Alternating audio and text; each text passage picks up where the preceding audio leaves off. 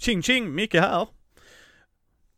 Eh, Jag vill säga välkommen till Wilhelm från Nord Nordost podcast, bland annat. Hallå, hallå! Jag, jag har ju lyssnat på din podd en del och rätta mig, om jag har fel här med Wilhelm, men du var först med att göra en samtalspodcast om rollspel va? Mm, ja, ja, ja. Eh, sådär. Alltså, Nordendost är ju den tredje svenska rollspelspodden. Jaha, vilken var den första? Ah, den, den, den första heter, eller hette Märklighetstroget av Tom Kirali. Eh, och de avsnitten finns att ladda hem på archive.org om man vill lyssna. Och han hade eh, typ intervjuer med folk inom bordsrollspel och live. Sådär. Så att det var inte det här, det här som vi gör, att det är kompisar som sitter och gafflar om spel, utan det var ju alltså intervjuer med folk. Så. Ja, ja, härligt. Och sen var det Bortom som var den andra. Bortom, bortom Robert, och han är ju fortfarande igång. Eh, och den podden har ju gjort lite olika saker genom tiderna. Nu för tiden är det väl mest en eh, så här actual play-podd. Han har ju skrivit en massa ganska detaljerade äventyr som han sen eh, spelleder och har gjort podd av. Ja, jag är inspelad i en av dem. Ja, ja, jag, jag gör ett gästinhopp som eh, en eh, sur farbror i ett. Så att jag, jag har också varit med, men jag har aldrig spelat med Robert. Men jag har, jag fick replikerna från det faktiska spelmötet skickade till mig och sen så fick jag som återuppläsa dem där och sen så klippte han bort sig själv och stoppade in mig i det som gick ut till folk. Uh, känd från Bortom Bortom utan att ha spelat med Bortom Bortom, det är lite coolt. Ja, nej men faktiskt, faktiskt. Men nu är det ju så här va, att eh, jag är ju tradspelare, traditionell rollspelare skulle du nog kalla mig va? Ja, det, efter vad jag har hört på, eh, på podden som du har. Du och Andy har ju pratat en del om, eh, om rollspel och där tycker jag väl att jag skulle vilja klassa er som traditionella rollspelare. Ja, och det skulle jag nog inte ens hindra dig från att säga det överhuvudtaget. Eh, det som vi skrev till varann, eh, det är jätteroligt att du är med här och gästar oss, för jag vill gärna prova andra typer av, alltså som indie, olika typer av indie, fri form, eh, gå ifrån det traditionella, men det är väldigt svårt att göra om jag inte vet hur jag ska göra. För min del, alltså det är hur jag är som person. Men så jag tänkte om vi skulle börja med det, för du var så snäll och skickade ditt rollspel KUF till mig, som var OSR, det är ju en annan typ av rollspelsutövning, ska vi säga. Kan du förklara för våra lyssnare vad OSR står för? Uh, ja, det skulle jag väl kunna göra. Frågan är ifall vi ska börja där eller ifall vi ska backa klockan ännu mer. Men vi kanske gör ett tillbakahopp sen då. Eh, OSR är oftast utläst som Old School Renaissance eller Old School Revival. Eh, det vill säga på något vis att man på nytt ska göra så som man gjorde förr när man spelar. Eh, det är inte riktigt så att det beskriver allting som folk stoppar under OSR-paraplyet idag, men på något vis så är det som retro-rollspel.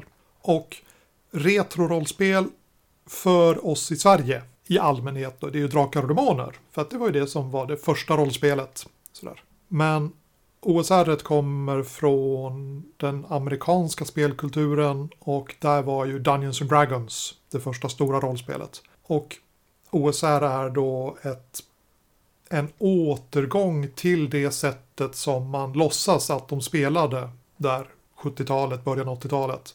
Eller som man faktiskt spelade, det råder väl lite delade meningar om hur nära OSR av idag är så som de faktiskt spelade förr i tiden. Men det hela kom som en motreaktion mot Dungeons Dragons 3,5-4 sådär som drev rollspelet i en helt annan riktning och folk började som Ja, men det här är ju inte roligt längre. Vi, det var bättre förr. Och sen istället för att bara sitta och gnälla om att det var bättre förr så sa de, ja men nu är det förr igen och så kör vi saker som är som, som det var förr.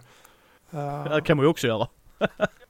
ja, ja precis. Eh, och nu för tiden så är OSR egentligen mycket, mycket större än att bara hålla på med retrogrejer. Det kommer ju nya saker som säger, men vi är OSR, den här prylen är OSR, den här prylen är OSR.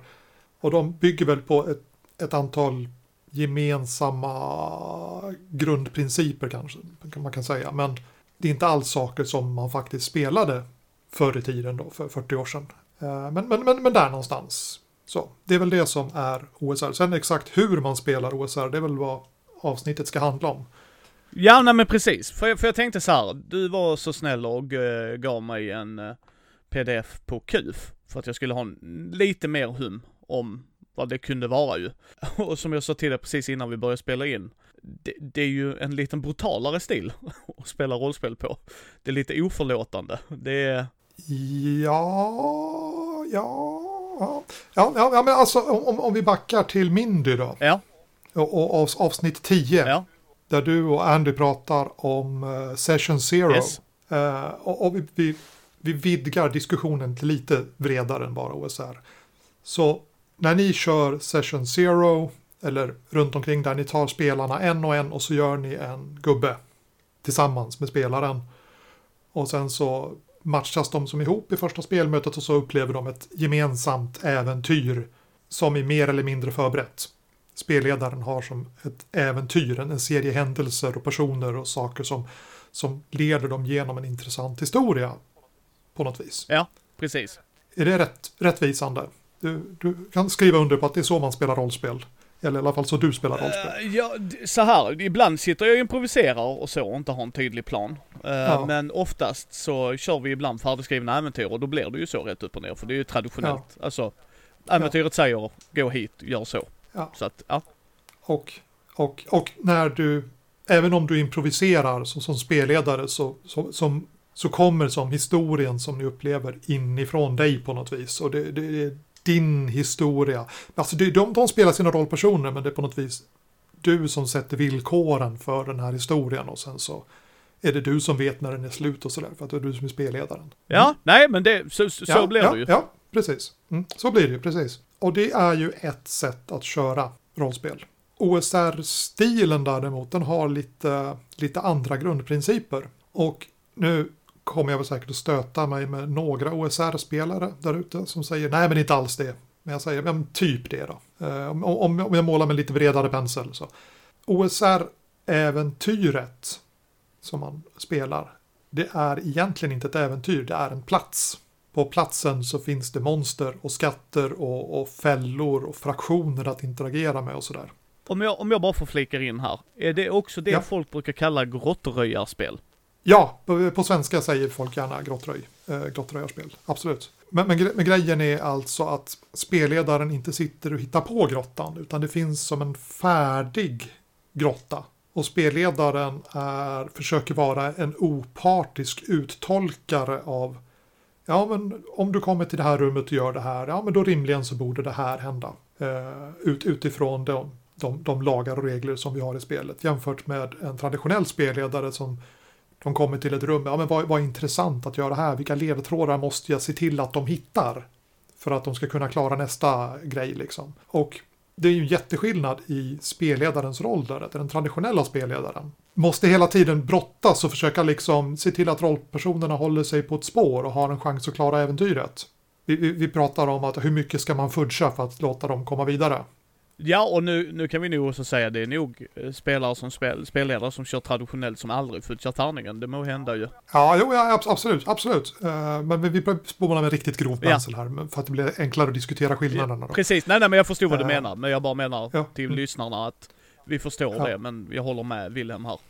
Medans OSR-spelledaren, alltså man, man skulle kunna kalla det som referee, en, en en, en domare eller observatör på något vis. Som, ja, ni gick in här och ni undersökte på det här stället och på den här platsen så finns det en fälla som utlöser om man gör precis det. Ja, då, då kan ni slå ert räddningsslag då för att se ifall ni lyckas överleva fällan. Och det är mycket mera att spelarna förväntas använda sin metakunskap och spela smart och försöka överlista äventyret än vad det är i trad där vi nästan ser ner lite grann på de som metaspelar. För att ja, men du ska spela sant mot din rollperson, du ska göra din karaktär, du ska vara en bra del av berättelsen. Medan en, en, en riktigt samtränad eh, OSR-grupp, det är som ett SWAT-team som raidar rum för rum framåt och har liksom ordentligt förberett och, och planer och drar nytta av den kunskap och klurighet som spelarna har för att försöka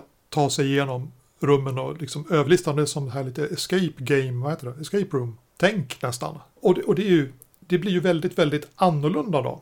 Ja, det blir det ju. Eh, jag läste ju som sagt ditt rollspel KUF och där beskrev, eh, kudos till dig här Willem, att du gjorde ett väldigt bra hur man spelar spelet genom att berätta ur olika, både ur spelledaren och spelarnas synpunkt.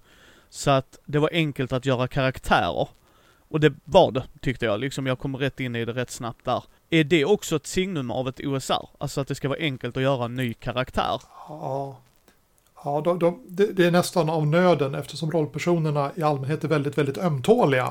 Så dör de också ganska ofta. Eh, och, och då att ha regler som gör det lätt att göra nya, det är ganska bra. Om du tar din trad-grupp, din traditionella spelgrupp, och så dör en rollperson, det är ett ganska stort slag för, för gruppen.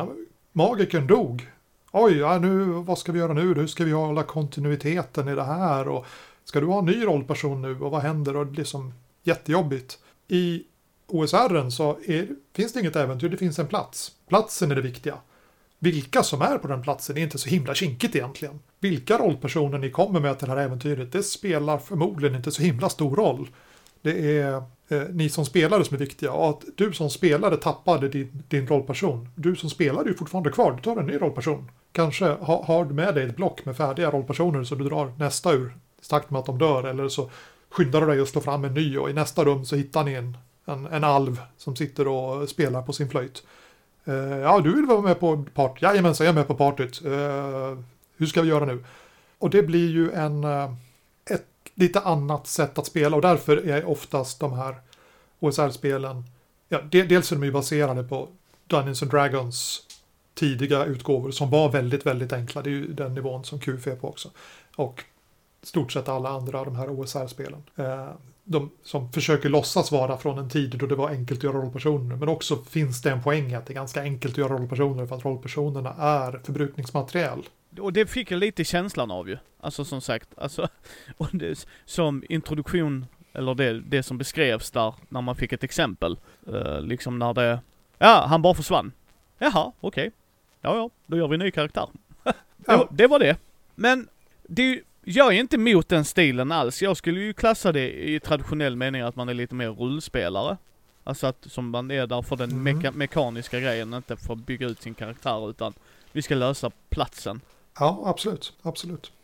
Vad, så här, alltså problemet jag har där är nog, jag skulle inte vilja spelleda det, men jag skulle gärna vilja prova att spela det och se hur det är.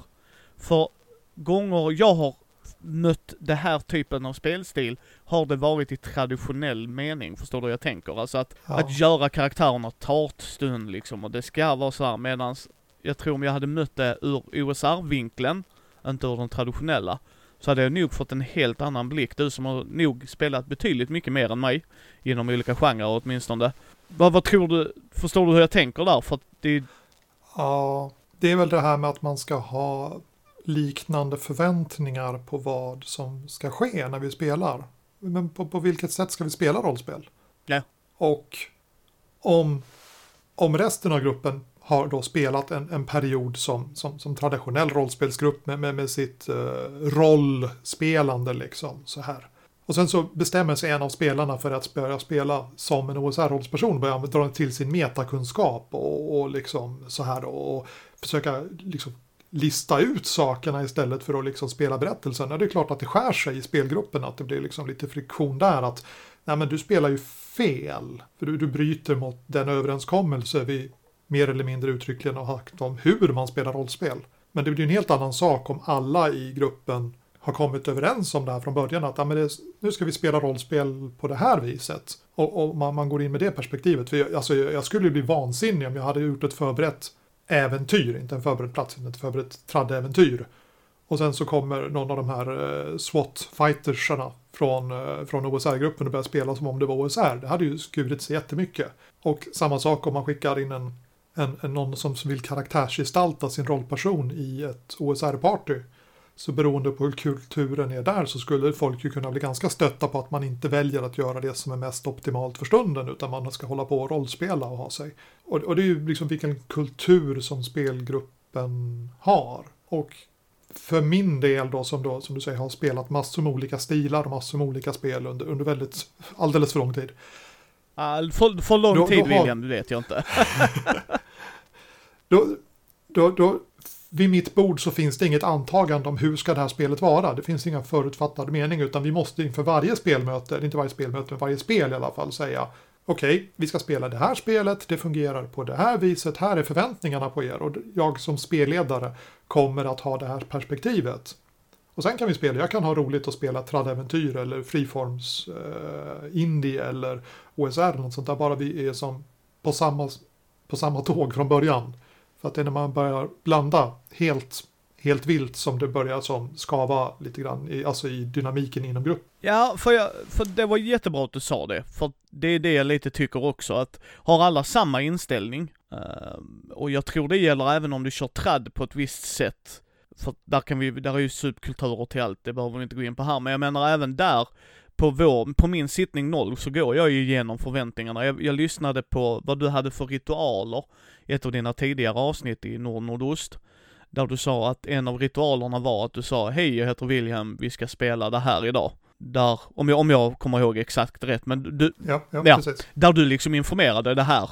Och jag tyckte det var liksom så här, det slog mig, jag har nog gjort så utan att gjort så om du förstår vad jag menar liksom, utan Mm vi ska spela det här, det gör vi på sittning noll, det här är förväntningar, det här är vi, eh, jag körde i Curse of Strad, det traditionella rollspels, eh, i trad då i Dungeons and Dragons femte editionen. Nu ska jag spelleda Dragon Heist och jag sa till killarna där när vi satt där, eh, jag lägger mer vikt på rollspelande än regelmekaniken. Vi använder reglerna och det ska liksom vara med. Men rollspela gärna så mycket ni bara kan. Mm. Och då blir de, okej men jättebra att du säger till för då väljer jag en annan typ av karaktär. Ja, precis. Så det, det håller jag med dig om och det är fantastiskt tips att ge till folk liksom att förutsättningar. Men om man vill prova OSR, eh, om man känner att jag vill prova det innan jag spelleder det, till exempel. Vad gör man det bäst? Eller är det bara, tycker du det är bara att hoppa rätt in, ta ett OSR-rollspel och så bara kör? Eh, ja, har man möjlighet att åka på konvent och prova på så tycker jag ju man ska göra det för att konvent är ju fantastiskt och roligt på alla sätt och vis. Eh, är man så lyckligt lottad att man kan åka på Gothcon så finns ju då OSR-hörnan, kallar de väl sig, där man kan drop-in-spela OSR. Och förlåt, och jag kan faktiskt tänka mig varför de har ett drop-in-spel. Ah, du dog! Så, yes!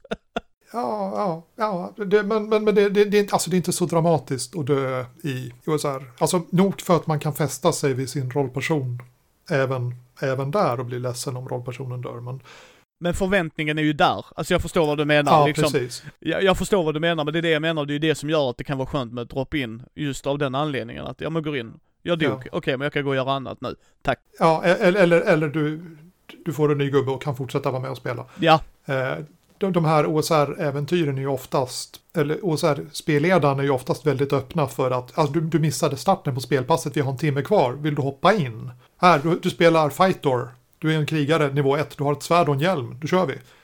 Det, det, det funkar mycket, mycket bättre i en OSR-dungeon där i stort sett varje, ny, även, varje nytt rum blir en ny situation och bara du är med när man kommer in i beskrivningen av rummet så kan du vara med och spela. Jämfört med om du spelar ett Call of Cthulhu-äventyr och någon kommer sista timmen och kan jag hoppa in eller? Det är ju mycket, mycket svårare. det är det ju. Och det är ju en grej jag ska nog faktiskt, nu nästa Gothcon eh, 2020 så ska jag nog faktiskt gå in där till OSR-hörnan. Du har pikat mitt intresse. Faktiskt få gå in och prova. Och en del av det här OSR-spelandet, eftersom reglerna i allmänhet är fruktansvärt dödliga, ett misslyckat slag kan döda rollpersonen, så, så försöker ju folk undvika att behöva motionera reglerna. För att var, varje gång jag gör ett slag så kan det ju sluta med att min rollperson dör.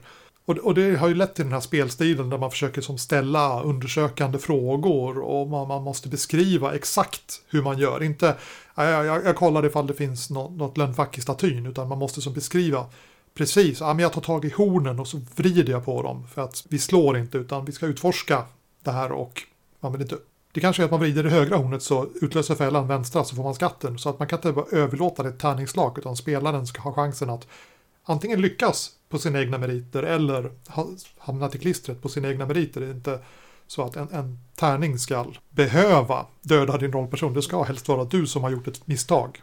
Och det är det jag tyckte var rätt intressant när jag läste KUF, att tärningarna blir ju viktiga när de blir viktiga, som i strid till exempel. Alltså du möter ett monster. Blir det ju ett slag. Men det var ju också väldigt tydligt i reglerna. Det är ju inte i fördel i människan. Alltså rollspelspersonerna. Utan Nej, det är, inget bra Nej, nej liksom. Alltså, du, du, du, är inte i favör här. Men, men även, även nej. där var ju liksom, beskriv vad du gör. Alltså aktivt beskriv mm. vad du gör som du säger. Jag petar på statyn. Ja, var petar du? Hur petar du? Gå in på mm. hur du gör som du sa då, om du vrider på hornen och det. Men är det typiskt överlag? Ja, men det, det, det, ja, men det är typiskt OSR. Det är, det är del av, eh, av genren så att säga. Sen, du, du, du tar en väldigt underlig väg in i OSR som väljer KUF som, som första spel. För att ja, KUF är OSR. Men KUF är också tradd. Eh, för att KUF har ju det här eh, med de, de tre faserna där, där den första fasen egentligen är som tradd-rollspel och sen så mittenfasen i OSR och sen så har man en resource management brädspelsfas och sen så går varvet runt igen och så ett nytt lite traddäventyr, en OSR-konfrontation och sen så en återhämtning som är brädspel. Ish. Resource management-strategi i alla fall.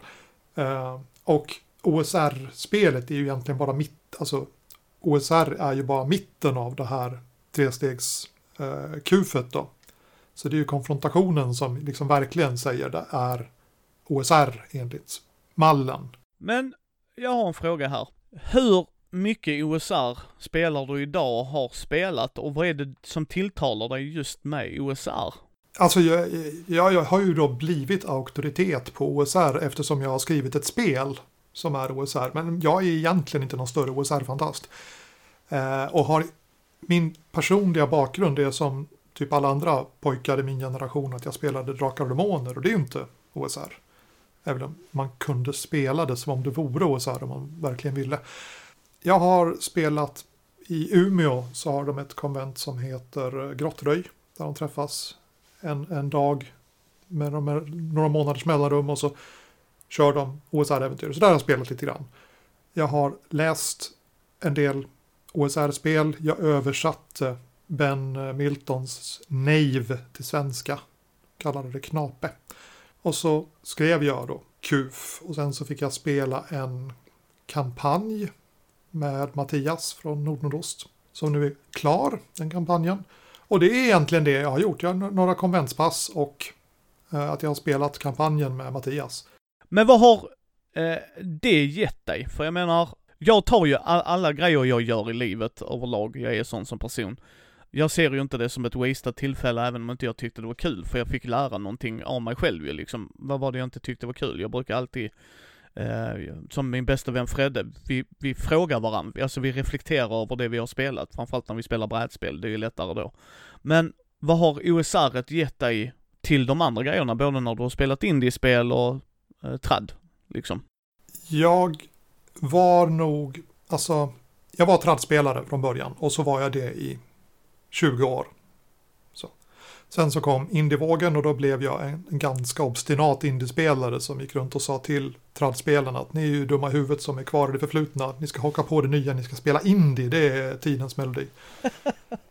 eh, ja, jag, jag, jag var fruktansvärt otrevlig. Eh, och sen så började det som, ja men det, tusan det är det är inte så att ishockeyspelarna är dumma i huvudet som häller is på fotbollsplanen, utan de spelar ishockey, inte fotboll. Och det är båda så här lagsporter, man ska flytta ett väldigt specifikt föremål till en väldigt specifik plats, och man är liksom lag och sådär, men det är olika saker. Och det kan vara roligt på var, var sina egna meriter. Och då hade jag liksom de här två spelstilarna i bagaget. Så sen så spelade jag lite eh, så här eh, friform slutet 90-tal där man har noga etablerade rollpersoner och äventyret egentligen är att spelledaren rälsar igenom ett antal förutbestämda scener där man egentligen till och med får skrivet på näsan hur man ska känna som rollperson. Och så spelar jag det med, ja men det finns ytterligare sporter, man kan tydligen spela bandy också. Ja, det är också en lagsport, man ska flytta ett väldigt specifikt föremål till en väldigt specifik plats i lag. Då. De har också frustisen. De har också de här eh, dragen som andra stilar.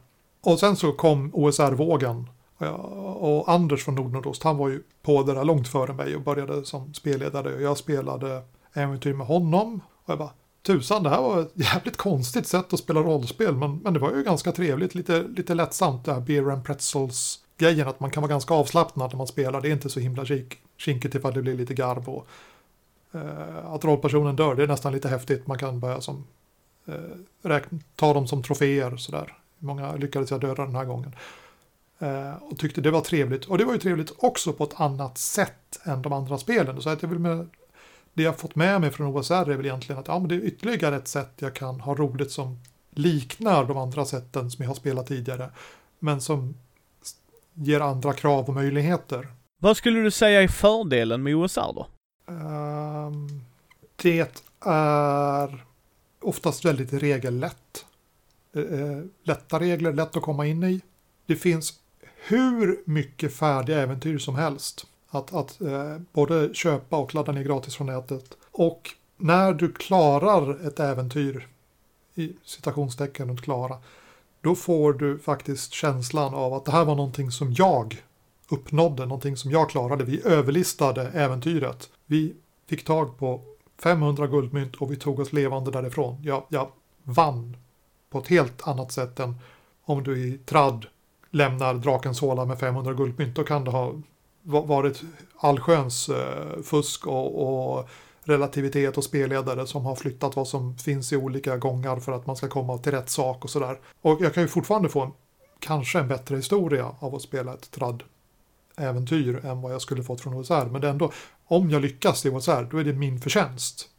På något vis. Det är inte en snäll spelledare, för spelledaren är... Opartisk. Opartisk, precis. För strävar som absolut opartiskheten är det viktiga. Om opartiskheten innebär att hela partyt dog i det där rummet, jajamensan, då var det så. Opartisk. Ta nya rollpersoner och gör ett nytt försök. Era lik ligger kvar i det där rummet ifall ni kommer dit. Och det var det jag lite ja. gillar, alltså det är den tanken jag gillar lite. Uh. Ja, jo, jo, men alltså det, det går inte att säga att det här är bättre, det här är bättre, det här är bättre. Kanske är det så för att den här gruppen så passar det här bättre, för ni, det passar er spelstil bättre. Så är det ju. Man måste ju kolla på vilka man spelar med, hur man är som spelledare och spelare. Jag menar, som jag ja. sa till dig, alltså du, du behöver ju inte gömma dina slag här. Ut i öppna, så, grattis. Nej, det är ju, det är ju som ett uh, hederstecken många OSR-spelledare säger, jag slår alltid mina slag öppet. Ja. Liksom, det är som stoltheten. Liksom. Här finns det ingen chans att jag håller på och fuska och fufflar för er skull. Eller mot er för den skullen heller. Liksom. Alltså det gick jävligt bra för dem. De bara svepte igenom fem rum. Ja, men de behöver inte kasta in en drake bara för att bromsa dem. Går det bra för dem så har de uppenbart förtjänat det. För de har gjort listiga beslut. Uh, och, det, och det kan jag nog förstå som sagt. Jag ska nog ta en titt på den OSR-hörnan på Gothcon nästa år. Och faktiskt sätta mig ner och prova och se hur det är och ta det från den vinkeln. För jag tror det är mycket uh, vad man sätter sig i sinnet, alltså sinnesstämningen när man går in ju. Mm. För du kan ju vända på det, jag menar, det spelar ingen roll vad du spelar, är du inte i stämning för det så spelar det ingen roll. Ja. Ja men att komma som, som tradspelare och förvänta sig att spelledaren har ett äventyr. Sådär, alltså någonting som skulle bli en intressant bok i huvudet som vi ska få uppleva tillsammans. Då kan man nog bli besviken när man som dricker bägaren i första rummet. Nej, det var gift i den bägaren så du, du är död. Ja, och då blir det, men varför, varför då? Varför får jag inte slå ett slag? Nej, men det var ju gift, du dog, hejdå. ja. Uh, i, på, på engelska så heter ju de här slagen man gör saving throws. Mm. Och, och, på svenska räddningsslag och räddningskast och sådär. Och, och, det är ju precis det det är. Spelaren fuckade upp och fattade fel beslut. Kan rollpersonen klara sig ändå? Det vill säga, du, du, du dör inte pang bara, utan ah, men du, okay, du får ditt räddningsslag. Kan, spelaren överleva, kan rollpersonen överleva att spelaren fuckade upp? Det är ju, alltså, jag är taggad på att få prova det. Jag vill inte spelleda det, för att jag, där är jag sån. Jag vill prova innan jag liksom lägger den vikten i. För att liksom själv få en bredare bild. Ja, ja det, det, det är lättare med saker man har, man har varit med och provat som spelare att fatta grejen. Ja, men precis. Och så se någon som är lite mer van och kunna ställa mm. följdfrågor som sagt. Bara en fråga här och om jag skulle vilja, alltså sådär. Det är ju, vilka, för där är ju ett svenskt forum på Facebook, i alla fall ett, det finns säkert fler. Uh, nu står det helt still, men som är ett OSR-forum. Uh. Ja, OSR heter väl ja, till och med. Ja, jag tror det är bara något sånt. Eh, jag kommer länka det i show notesen om folk faktiskt vill gå in och titta och sådär ju. Men då är det ju folk som skriver och lägger upp och frågar och så. Och det, det gillar jag. Alltså att oj, nu vill vi prova det här. Hur, hur ska man tänka? Ja, det är ju en... Om, om man går in i den amerikanska sfären så är den, inte överallt, men, men på många ställen ganska politiskt infekterad. Kanske vi kan kalla det. Det, det finns en del strider som, som folk gärna drar upp och drar till med. Men den svenska OSR-kulturen har ju helt sluppit det där. Det är ju väldigt välkomnande på alla vis och väldigt positiv anda. Så att även om det finns mer och fler forum och sådär i den amerikanska sfären som man i och för sig kan läsa så är det kanske inte alltid att det är samma positiva tongångar där som det är i, i de svenska. Så det kan jag tipsa om. Börja i det svenska i alla fall ifall ni är nyfikna och nybörjare. Ja, det är bra tips där. Bra tips där Willem. En annan grej.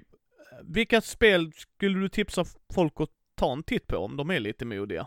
Och tänker, nej men min grupp vill nog prova detta, vi är lite så här äventyrliga av oss. Uh, ja, jag tycker inte att man ska köpa KUF, för då blir jag ju rik. Uh, det, det, det, är ett jättetrevligt spel, vi kan prata mer specifikt om KUF sen kanske. Nej men det kan vi göra, vi kan uh, komma in på det efter detta, jag vill bara ha... Ja, ja. men det finns faktiskt ett antal svenska OSR-spel och ett antal svenskutvecklade OSR-spel som inte är på svenska. Det största är Svärd och svartkonst. En jättetjock, stor och röd fin bok som innehåller allt man behöver och den är väldigt pedagogisk och bra. Sådär, det är en gedigen produkt. Jag tror att den säljs via Fria Ligans webbshop på något vis. Jag för mig att det är därifrån jag har fått den. Ja, jag får mig jag har sett den där, så att ja. Ja, ja. Uh, och, och, vi tvekar, men ta svart och svartkonst. Herregud, det, det, det, är en jättebra, jättebra produkt. Ja. Uh, annars så finns det ju massor med, uh, med gratis grejer att ladda hem på nätet. På engelska finns eh, Swords and Wizardry som är min favorit bland de engelska. Eller det var min favorit tidigare. Och de eh, finns också i gratisversioner och i för betalversioner med lite mer bilder och sådär. Eh, jag är barnsligt förtjust i eh, svenskutvecklade Blood and Bones som utspelar sig i Mesopotamien. Väldigt annorlunda spelvärld. Men jättetrevlig trevlig läsning och massa kul mekaniker runt OSR-temat. Eh, om jag skulle spelleda idag så skulle jag spelleda Knape, det vill säga Ben Miltons Nave, som jag då har översatt till svenska. Eh, men det är ett spel som, där allting ryms på sex sidor. Men det, är, det förutsätter att man förstår spelstilen. För att spelet har inte plats att förklara hur man spelar. Det är bara reglerna. Så att är man varm i kläderna eller man har sett någon sån här actual play på YouTube eller något sånt där så att man förstår grejerna, då kan man ju ta Nave eller Knape. Men de innehåller ju inte instruktioner på samma sätt som till exempel svärd och svartkonst gör. Ja, ja, nej, nej, men okej. Ja, men det var jättebra också, förtydligande. Det tackar vi för innan. För att det känns ju dumt om någon bara, ja men jag provar knape, jag fattar inget. Uh, nej. ja, ja, nej, nej. Men om vi tar, vi tar KUF då. För nu, nu, nu får vi ha lite så här eh, shameful plugin tycker jag här faktiskt. För jag tyckte det här var jätteintressant. Uh, det jag tycker, jag bollar alltid över frågan till någon som har gjort det. Det handlar inte om att jag inte har läst på, men det är bara att det är alltid roligare att höra er syn på det. Så vad är KUF för folk då? Hur skulle du beskriva det? Uh, alltså jag kämpar med det där. Jag, jag har sålt spelet i ett år nu. Jag har fortfarande inte fått till någon riktigt bra sån här sales-blurb på, på webbshoppen. Men det är gnostisk nutidsskräck med OSR-regler. Och gnostisk nutidsskräck, det finns ett, ett, ett, gammalt annat spel i den genren, det heter Kult. En del, en del kanske har hört talas om det, det är lite obskyrt sådär. Ja. Eh, men man spelar i KUF människor, helt vanliga människor. Eh, och det är bokstavligt talat helt vanliga människor. Det finns en yrkestabell, med, du kan vara sjuksköterska, och du kan vara snickare och bilmekaniker, så vanligt folk. Eh, som har upplevt någonting lite övernaturligt som sätter griller i huvudet på dem att världen är något riktigt som du tror att den är. Du måste kanske undersöka det här. Och då försvinner man ner i ett övernaturligt kaninhål där den ena upptäckten leder till mer kunskap och större faror än det andra. Och har man riktig otur så kan man snubbla igenom den barriär som skiljer vårt universum eller vår värld från andra världar som finns där ute. Jag kallar det lite grann som vuxen-Narnia. Att man går igenom garderoben och sen så hamnar man i en helt annan värld där det råder andra lagar. Det finns andra varelser. Eh, och allt detta då baserat på OSR-regler så det är väldigt regellätt. Och det finns också en eh, som en kampanjmotor i det där med antagandet att rollpersonerna spelar ett äventyr i, i månaden ungefär. Och däremellan så har de då möjlighet att göra lite taktiska val om hur de vill fördriva tiden mellan äventyren. Ska de söka vård i det offentliga svenska vårdsystemet eller ska de försöka köpa knark på svarta marknaden eller ska de bara jobba eller kanske göra research, försöka forska fram någonting som kan göra dem bättre rustade att möta nästa utmaning. Det var också en grej jag reagerade över, och det får nog rätta mig om jag har fel, men OSR är också, du slår stats uppifrån och ner. Det är väldigt vanligt i alla fall. Att, att ja men du, du, du slår din gubbe, det är den gubben du ska spela. Här har du din giv. Vad kan du göra med den? Det är lite poker över det hela. Eh, det, det, det, finns säkert point pile-spel där ute, men det är inte alls lika vanligt. Eller där att du får hålla på och justera fram och tillbaka. En del säger att du får byta plats på två grundegenskaper ifall du nu hade någonting du väldigt gärna ville spela. Men annars är det, nej men här, stå, det är rättvist, lika dåligt för alla att slå. Sen så vissa rollpersoner blir jättebra, vissa blir jättedåliga, men de är alltid intressanta att spela. Ja, för det, det gillade jag, alltså att just, för det var ju det som gör, göra karaktärer rätt enkelt. Ja men här är statsen. Det, ja. Du är inte världens mäktigaste krigare, deal with it. Nej, nej ja, ja, det slå, slå dina slag, skriv på rollformuläret, välj lite utrustning och sen så är ni igång. Men varför valde du att göra KUF? Uh, ja, det är en, en, en, fruktansvärt bra fråga. Ja, det är därför jag tänkte jag ställer den till dig. Ja, jo, alltså det, det, det, det, det är ju, alltså, ja, för att folk har ju då inte anklagat, men de har noterat likheterna med det här andra gnostiska spelet och sagt att du har ju bara kopierat det där. Uh, festligt kopierat men dock bara kopierat. Så ja, men det kanske är, är, så. Jag har inte hunnit läsa den nya utgåvan ännu. Jag är fortfarande kvar i minnena av den första. Men det var ett avsnitt av eh, Bortom-podcasten där Jonas Statin var med.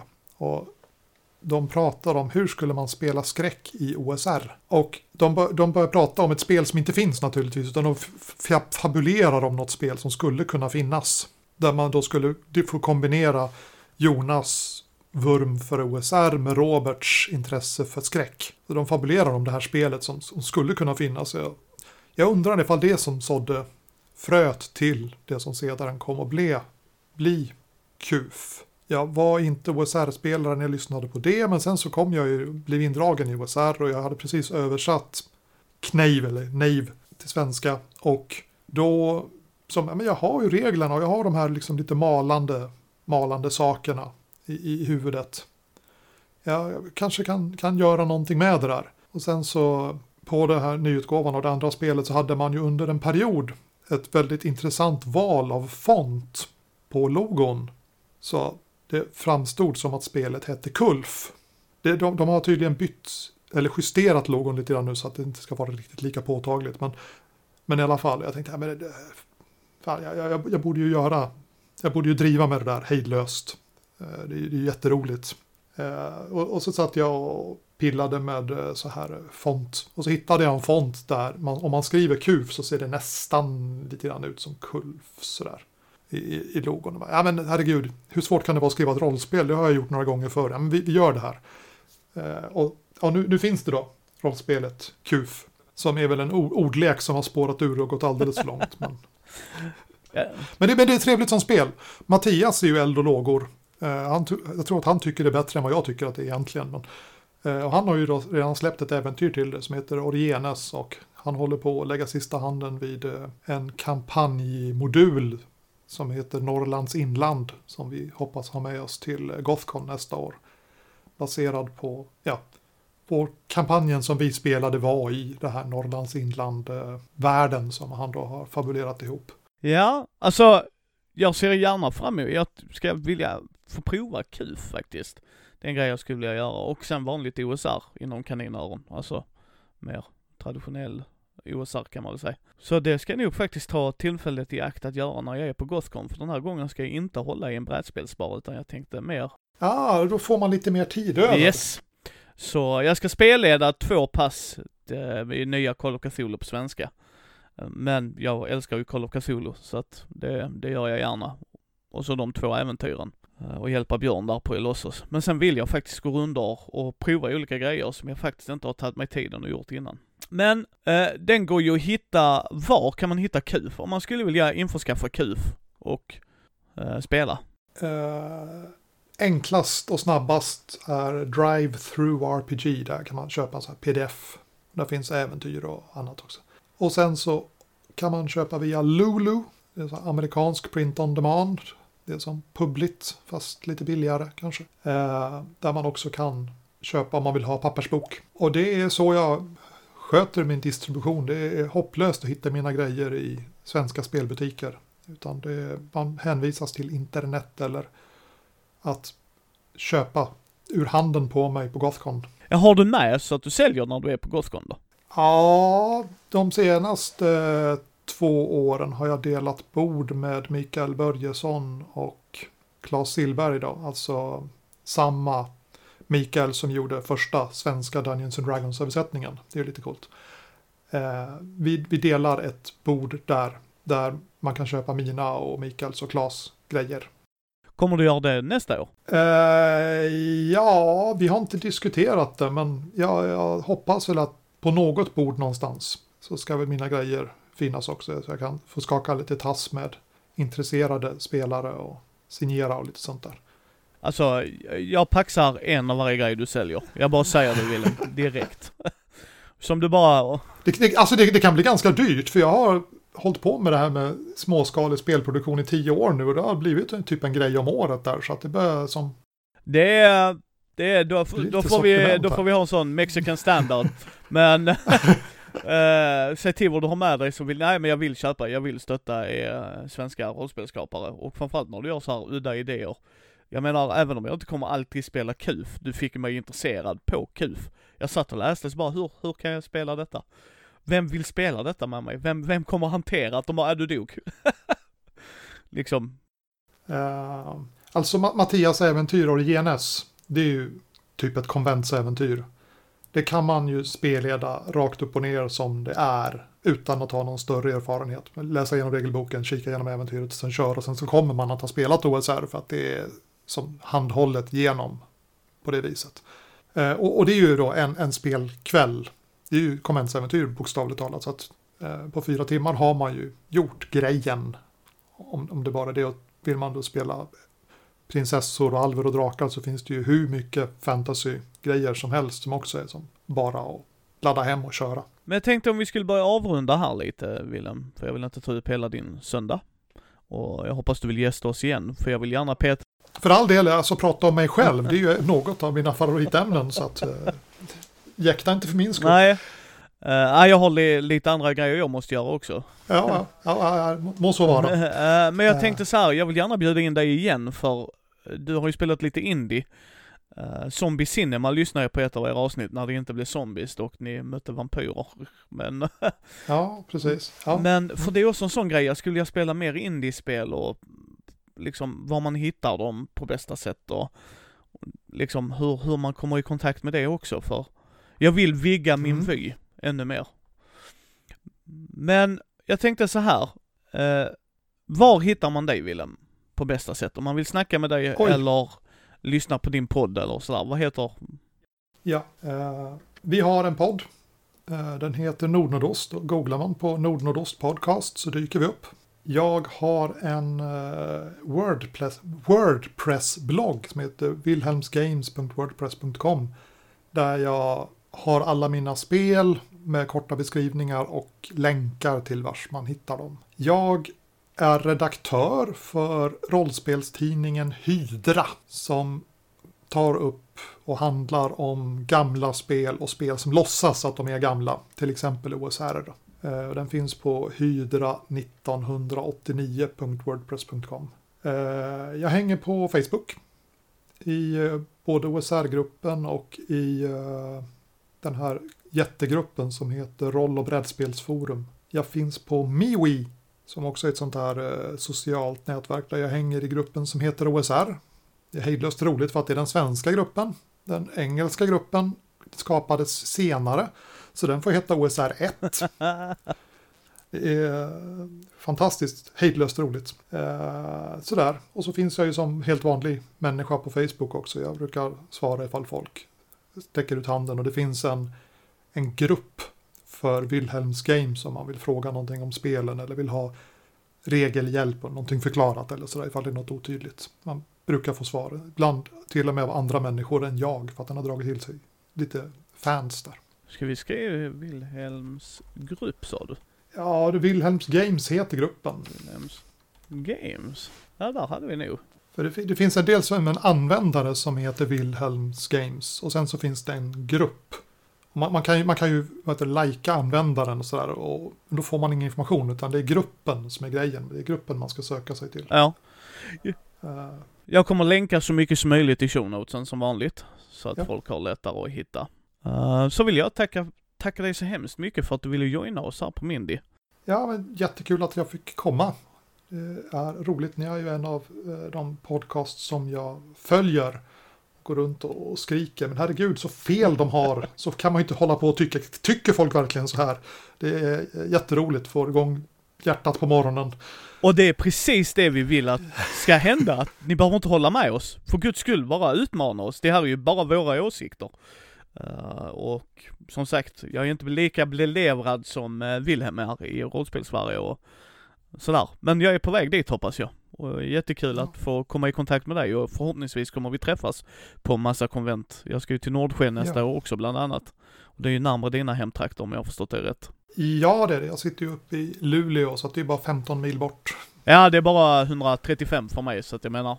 Ja, ja. Ah, ja alltså jag, åker- jag åker ju ner till Gothcon varje år så att jag, jag, jag, jag är van vid det där med att resa till konvent. Ja, eh, då vill jag tacka er för att ni har lyssnat på Mindys bräd och rollspelspodd. Eh, ni hittar ju oss på mindy.nu eller på Mindys bräd och rollspelspodd på Facebook, in, ja, Instagram, YouTube, Twitter och allt det där. Eh, så hörs vi på nästa måndag.